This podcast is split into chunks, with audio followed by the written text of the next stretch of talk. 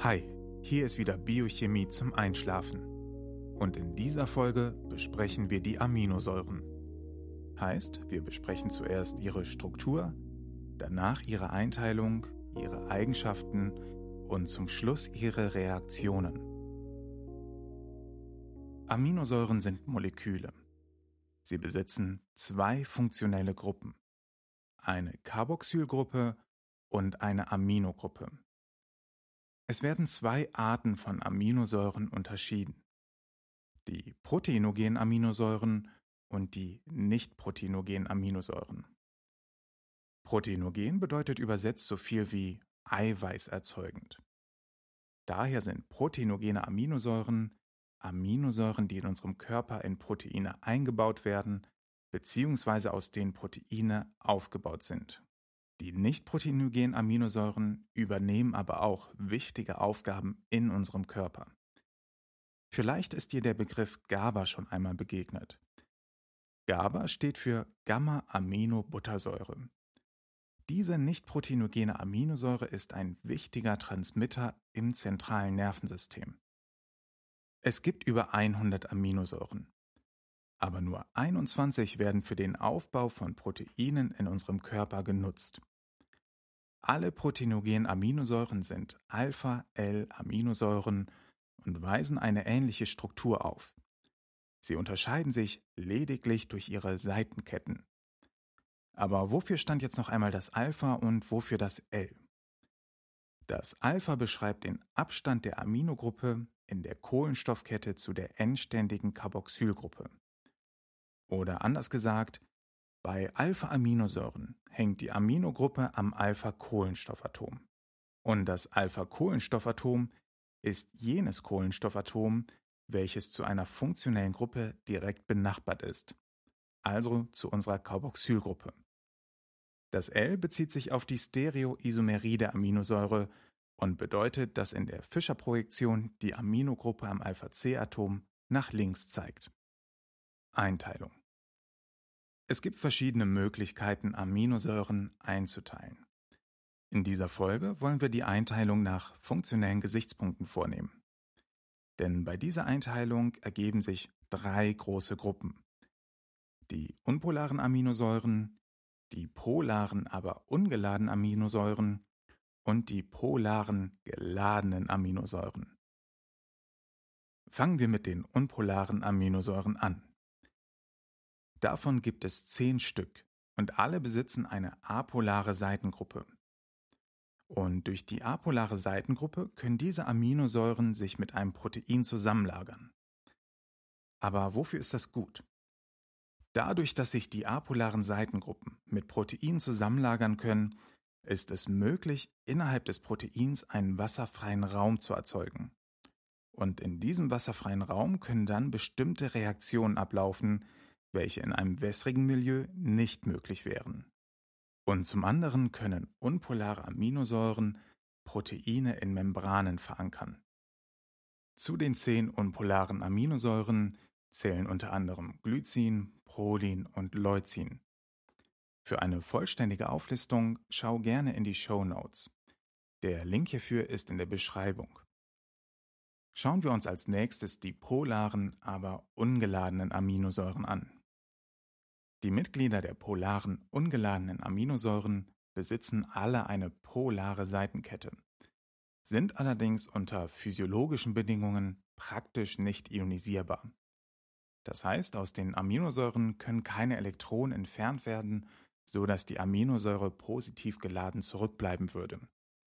Diese Aminosäuren sind somit alle ungeladen und damit neutral.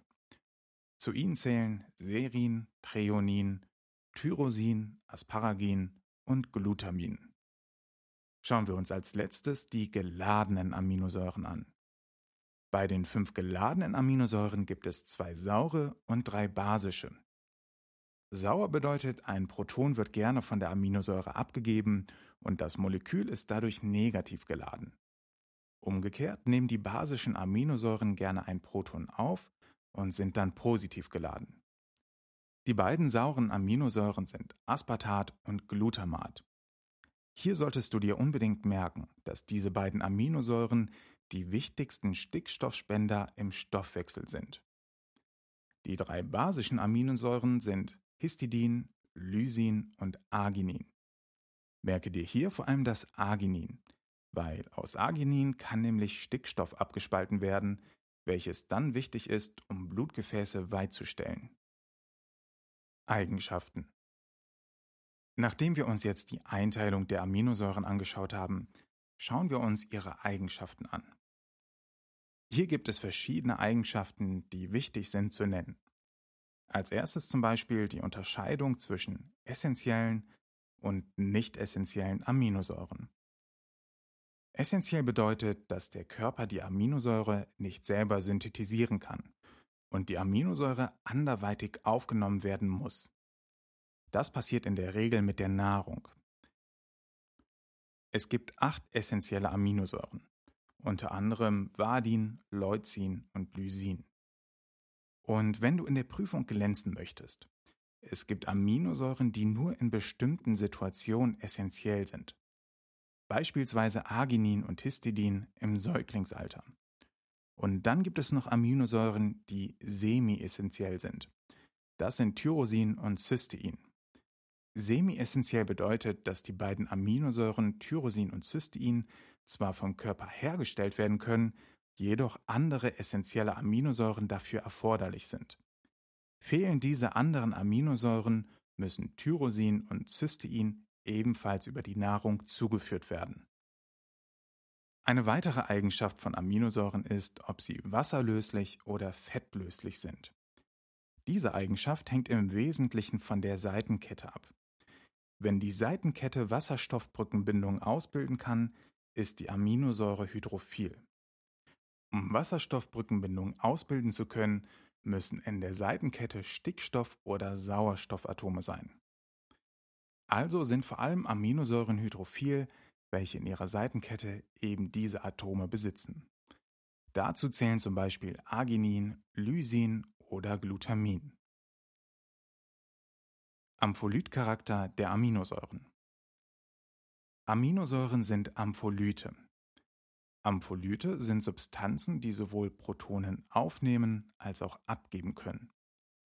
Jede Aminosäure enthält mindestens zwei verschiedene ionisierbare Gruppen, die Carboxylgruppe und die Aminogruppe. Aminosäuren können also protoniert oder unprotoniert vorliegen. Sie können damit entweder ein positiv geladenes Kation, ein negativ geladenes Anion oder ein neutrales Zwitter-Ion sein. Wie eine Aminosäure vorliegt, richtet sich nach dem pH-Wert der Umgebung. In einem pH-Bereich von ca. 5 bis 8 liegen die neutralen Aminosäuren beispielsweise als Zwitter-Ion vor und damit auch bei dem physiologischen pH-Wert von 7,4 in unseren Körpern. Reaktionen der Aminosäuren. Wir haben jetzt also schon die Einteilung und die Eigenschaften der Aminosäuren besprochen. Und jetzt kommt ein großes wichtiges Thema, die Reaktionen der Aminosäuren. Die Aminosäuren können im Stoffwechsel drei wichtige Reaktionen eingehen. Erstens die Transaminierung, zweitens die Desaminierung und drittens die Dekarboxylierung. Für alle drei Reaktionen werden nicht nur Enzyme, sondern auch noch zusätzlich das sogenannte PALP benötigt. PALP ist ein Coenzym und steht für Pyridoxalphosphat. In Bezug auf die Reaktionen solltest du dir unbedingt merken, dass das Kohlenstoffgerüst leicht verstoffwechselt werden kann, während die Entsorgung des Stickstoffs deutlich schwieriger ist. Schauen wir uns als erstes die Transaminierung an weil diese ist die zentrale Reaktion des Aminosäurestoffwechsels. Bei der Transaminierung wird eine Aminogruppe auf eine Alpha-Ketosäure übertragen. Und das Faszinierende daran? Die Aminogruppe wird von einer Aminosäure übertragen, die gerade nicht benötigt wird. Aus der Alpha-Ketosäure, auf welche die Aminogruppe übertragen wird, entsteht dann aber eine Aminosäure, die gebraucht wird, die ehemalige, nicht mehr gebrauchte Aminosäure wird entsprechend zu einer Alpha-Ketosäure. Reaktionspartner ist dabei vor allem das Alpha-Ketoglutarat, welches nach der Transaminierung zu Glutamat wird. In der Klinik werden dir später die Aminotransferasen begegnen. Das sind wichtige Laborparameter, um Aussagen über den Zustand verschiedener Organe oder den Schweregrad einer Erkrankung zu treffen. Diese Aminotransferasen sind die beteiligten Enzyme bei der Transaminierung. Als nächstes schauen wir uns die Desaminierung an. Bei der Desaminierung wird eine Aminogruppe freigesetzt, aber nicht auf ein anderes Molekül übertragen. Dadurch entsteht eine Alpha-Ketosäure und freies Ammoniak. Das freie Ammoniak ist überaus zelltoxisch und muss im Rahmen des Harnstoffzyklus schnell entsorgt werden. Die für die Desaminierung zuständigen Enzyme heißen Dehydrogenasen. Und als letztes schauen wir uns die Dekarboxylierung an. Bei der Dekarboxylierung werden durch Enzyme von einer Aminosäure CO2 abgespaltet. Diese Enzyme werden L-Aminosäure-Dekarboxylasen genannt. Und die Produkte sind dann die physiologisch sehr wirksamen Amine. Fassen wir die wichtigsten Punkte der Folge zusammen. Erstens. Aminosäuren sind Moleküle mit zwei funktionellen Gruppen, die Aminogruppe und die Carboxylgruppe. Zweitens. Es gibt proteinogene Aminosäuren und nicht proteinogene Aminosäuren. Die proteinogenen Aminosäuren werden in unserem Körper in Proteine eingebaut. Drittens. Es gibt 21 essentielle Aminosäuren, welche vom Körper nicht selber synthetisiert werden können und wir daher mittels unserer Nahrung aufnehmen müssen. Darüber hinaus gibt es auch noch bedingt essentielle und semi-essentielle Aminosäuren. Viertens, Aminosäuren sind Ampholyte und können sowohl Protonen aufnehmen als auch abgeben. Fünftens, im Stoffwechsel können die Aminosäuren drei wichtige Reaktionen eingehen. Die Transaminierung, die Desaminierung und die Dekarboxylierung. Sechstens, die Transaminierung ist die zentrale Reaktion des Aminosäurenstoffwechsels. Hierbei wird eine Aminogruppe auf eine Alpha-Ketosäure übertragen. Häufigster Reaktionspartner ist das Alpha-Ketoglutarat, welches nach der Transaminierung zu Glutamat wird.